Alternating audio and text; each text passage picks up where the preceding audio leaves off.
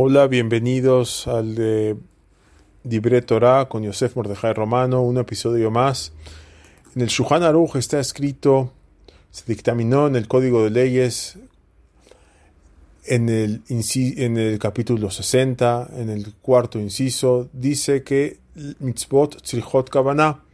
Shuhan Aruch dice la persona cuando hace una mitzvah, cuando hace algo bueno, debe tener kavanah, debe poner atención a lo que está haciendo, debe poner intención. Por ejemplo, una persona, un hombre se pone el talet, que piense, me estoy poniendo un talet, estoy cumpliendo una mitzvah de la Torah. Una mujer prende velas de Shabbat, que piense, estoy cumpliendo la mitzvah de Rabanán, de prender velas el viernes antes de que entre Shabbat.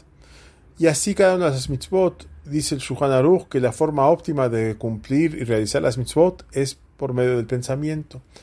Y esto es algo maravilloso, porque con un solo segundito que la persona reflexione puede mm, eh, hacer mitzvot sin fin. Vamos a dar un ejemplo. Una persona está sentada en la mesa, su compañero le pide, pásame la sal.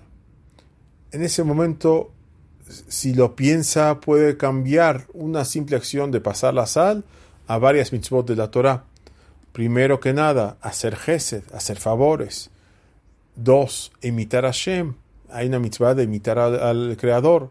El Eterno nos hace favores una y otra vez. Si yo hago un favor, estoy imitándolo. Tres, se cumple la mitzvah de. Cuando yo le hago un favor a un amigo, ¿qué estoy cumpliendo? Estoy cumpliendo la mitzvah de amar a mi prójimo como a mí mismo. Y así en todas las mitzvot de la Torah.